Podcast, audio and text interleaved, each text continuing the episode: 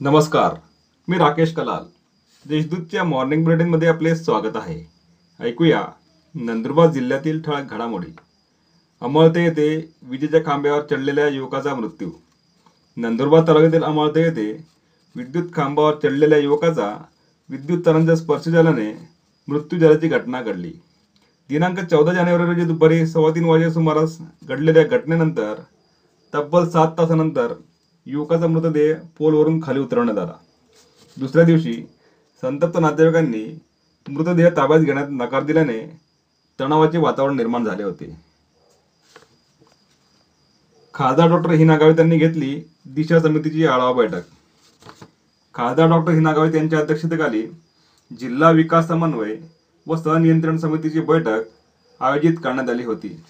या बैठकीत केंद्र पुरस्कृत विविध योजनांचा आढावा घेण्यात आला.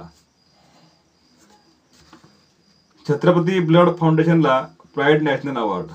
सोशल मीडियातून शेकडो रक्तदात्यांना एकत्र करून रक्तदानाचे महत्त्व पटवून देत रक्तदानासाठी स्वयंस्फूर्तीने पुढाकार घेत हजारो गरजूंना रक्तदान करून जीवनदान देणाऱ्या नंदुरबार येथील श्री छत्रपती ब्लड फाउंडेशनला प्राईड नॅशनल अवॉर्डने सन्मानित करण्यात आले. राजस्थान राज्यातील कोटा येथे हा गौरव फाउंडेशनचे जीवन माळी यांनी स्वीकारला. नवापूर तालुक्यात अवैध लाकूड जप्त. नवापूर शहरासह तालुक्यात वन विभागाने दोन ठिकाणी छापे टाकून अवैध तोडीच्या सागवानी सिसम जातीच्या चौपाट असा सुमारे एक लाख ऐंशी हजार रुपयांचा मुद्देमाल जप्त केला आहे. या प्रकरणी दोघांविरुद्ध वन गुन्हे दाखल करण्यात आले आहेत. जिल्हा पोलीस दलातर्फे विना मास्कच्या दोन हजार चौतीस केसेस.